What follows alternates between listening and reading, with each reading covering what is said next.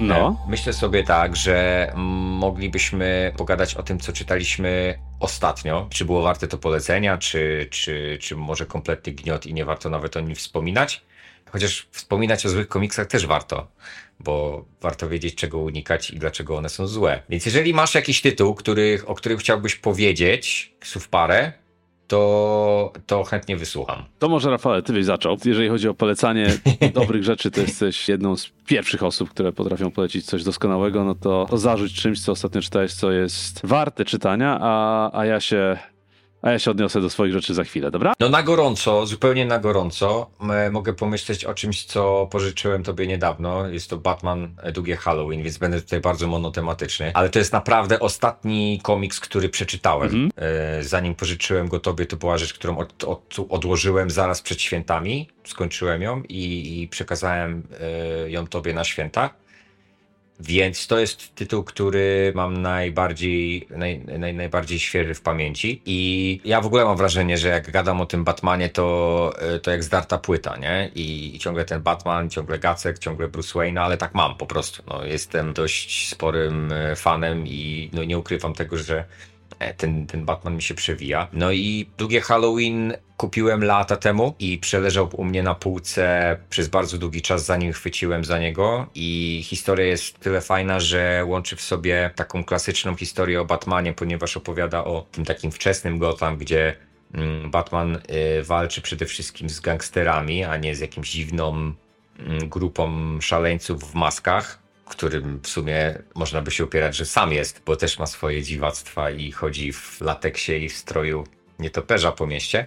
No ale ta historia jest dużo bardziej stonowana i właśnie dlatego, że mówi o przestępczości zorganizowanej, takiej w tradycyjnym słowa sensie, to jest właśnie taka bardzo klasyczna. No i łączy też sobie elementy takiej historii noir, takiego czarnego kryminału.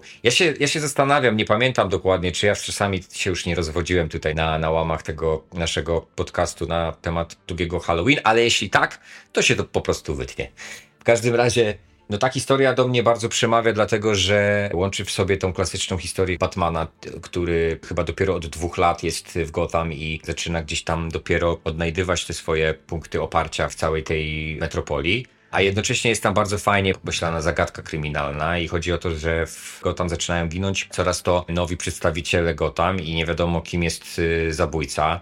Jedyne co wiadomo to, że zabija w konkretne święta, w konkretne holidays w ciągu roku i dlatego zostaje szybko ochrzczony mianem Holiday. I to jest taka trochę zabawa kotka i myszkę z czytelnikiem, bo faktycznie próbujesz gdzieś tam śledzić tą historię na tyle intensywnie, żeby tą zagadkę rozwiązać. I autorzy całego komiksu, czyli Jeff Loeb, on jest gościem, który zrobił taką fajną serię później jeszcze Mroczne Zwycięstwo, też Batmana i też taki trochę spin-off o kobiecie kot, chyba Rzymskie Wakacje, tak to się nazywało. No Loeb pisze właśnie takie fajne, klasyczne historie, ale z takim twistem. To się bardzo, bardzo fajnie czyta. No i historia, którą stworzył właśnie Loeb w połączeniu z rysunkami Tima Sale'a, to ta historia kryminalna działa niesamowicie dobrze na tych 2 płaszczyznach, czyli tej intrygi kryminalnej, gdzie próbujesz rozkminić, kto tym mordercą jest, ale również na poziomie graficznym, bo jakby pewne wskazówki, które śledzisz po drodze, są podane w bardzo subtelny sposób na poziomie wizualnym i te plansze, które Sale tworzy tam pokazują, jak te niektóre takie hinty po drodze są wrzucane. No i dla wprawnego oka to myślę, że nawet nie wiem, czy to jest kwestia tego, czy masz wprawne oko, czy po prostu jesteś fanem jakichś takich łamigłówek i kryminałów w ogóle.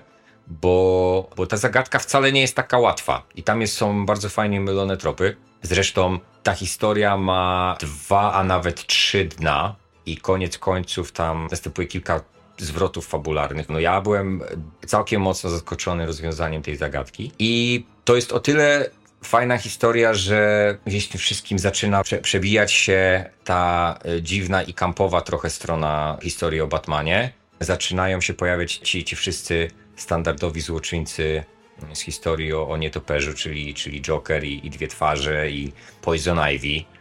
Tak by the way, w tym komiksie jest prawdopodobnie jeden z najlepszych designów Poison Ivy, jakie widziałem w historii o Batmanie. To jest fenomenalne. To jest bardzo wykręcone, bardzo takie over the top, ale to działa. Zresztą Sale ma bardzo fajną krechę i bardzo fajny rysunek. On tak bardzo z rozmachem rysuje, bardzo fajnie oddaje ruch na planszach. Tam się dużo dzieje generalnie, ale jednocześnie dużo się dzieje na dużych kadrach. Tam nie jest tak jak na przykład w starych oldschoolowych komiksach. Pamiętasz, że te plansze miały tendencję do bycia rozdrobnionych na wiele kadrów. Tak tutaj masz duże plansze i mimo tego, że potrafią być na przykład dwa kadry tylko na stronę, albo często dwie strony to jeden kadr, bardzo fajnie rozrysowane plansze, tak tam mimo wszystko dużo się dzieje. Tam te ogromne kadry, one nadal opowiadają historię i potrafią przekazać historię za pomocą ruchu. Są takie momenty, kiedy Batman z kobietą kot przemierzają Gotham i oni jakiś tam dialog prowadzą w trakcie, kiedy się ścigają, a jednocześnie patrzysz na to i po prostu podziwiasz, jak bardzo fajnie można oddać tą krechą ruch za pomocą tylko i wyłącznie jednego rysunku, nie? I to jest, uważam, duża sztuka, żeby coś takiego zrobić, bo można by było to rozpisać na kilka poszczególnych mniejszych kadrów i pokazać, że skaczą z jakiegoś tam budynku na kolejny, później robią 3 salta i potem jeszcze biegną po innym dachu. A tutaj wystarczy jedna duża plansza i to mówi więcej niż 1000 słów, bo tak naprawdę pokazuje, co tam się tak naprawdę dzieje.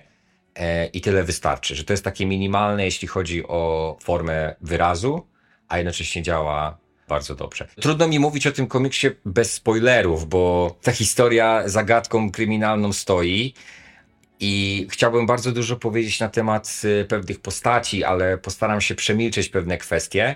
Natomiast myślę, że mogę powiedzieć, że takimi 3 głównymi postaciami, wokół kogo się to kręci, to jest właśnie Batman, jest Jim Gordon, z którym to Bruce Wayne w sumie zaczyna dopiero wchodzić w taką konkretną relację. Gdzieś tam oni sobie ją wypracowali, ale nadal to się tam rodzi. No i Harvey Dent, który jest prokuratorem okręgowym i oni są taką osią, wokół której to się wszystko niesamowicie kręci. Więcej nic nie powiem na temat bohaterów i samej historii, bo nie chcę po prostu zdradzać zbyt wiele. Jedyne, co mogę powiedzieć, to jest na pewno historia, do której będę wracał jeszcze nie raz.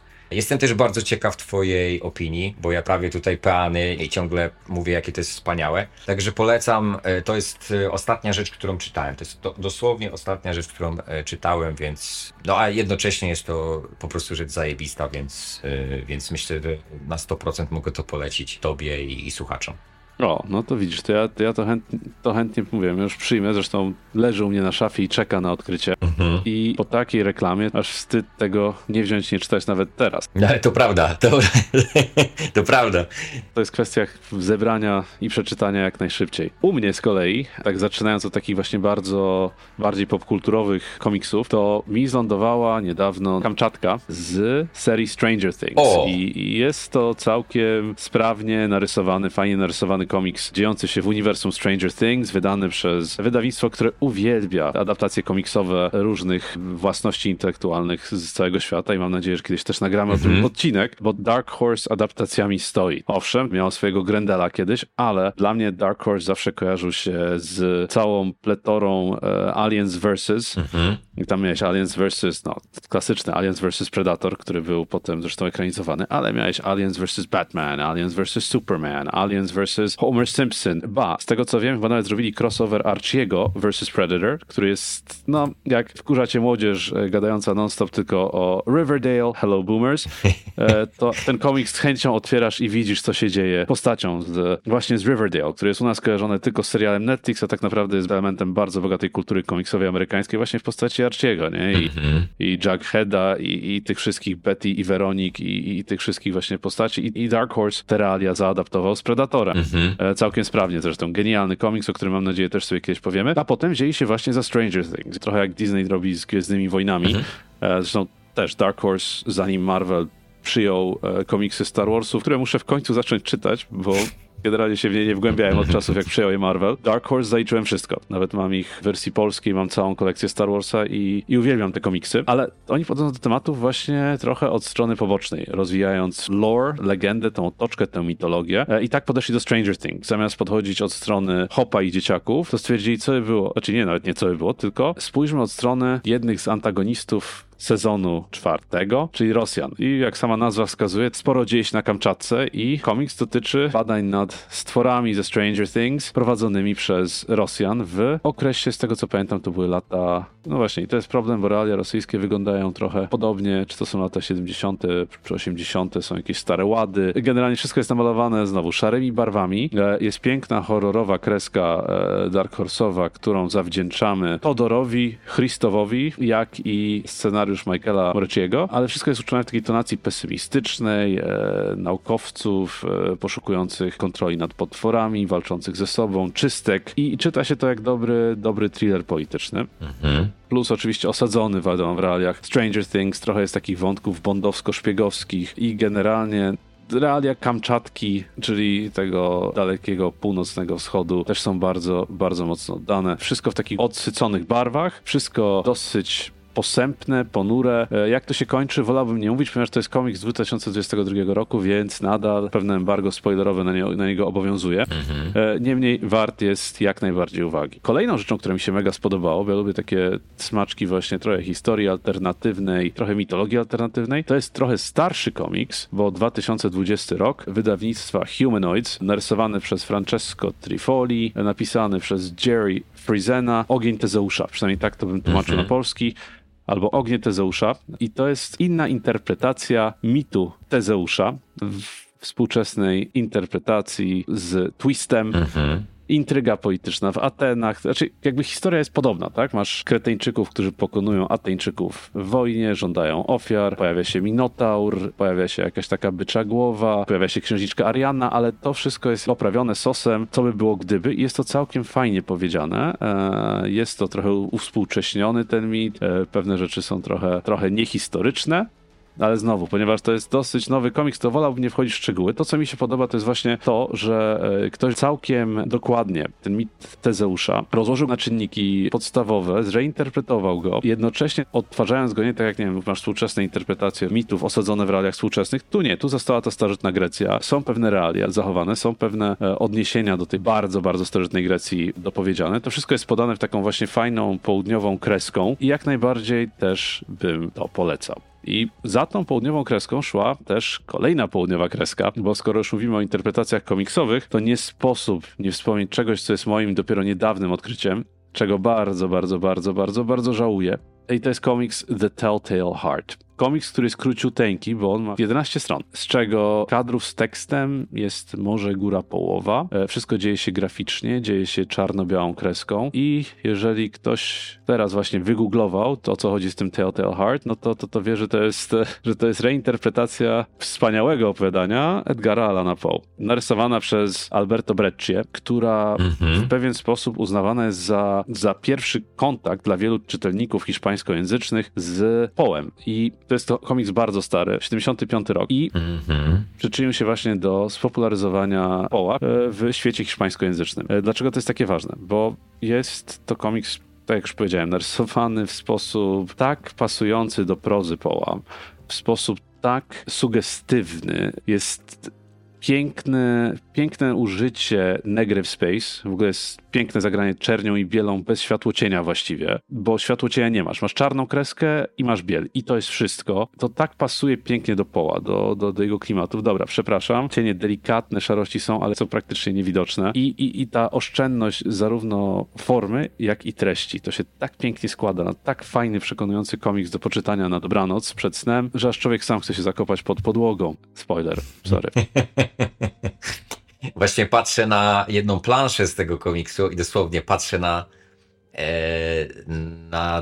bez konkretnego spoileru, ale patrzę faktycznie na coś, co się wiąże z pewnymi rzeczami pod podłogą. Więc dlaczego ten Telltale Heart w ogóle chwycił moją uwagę, bo uważam, że pewne arcydzieła, a twórczość Poe'a do arcydzieł dla mnie należy, trzeba na wszelki sposób ratować przed zapomnieniem. A jeżeli ten sposób jest jeszcze tak dobry jak komiks, to to jest to genialna strategia.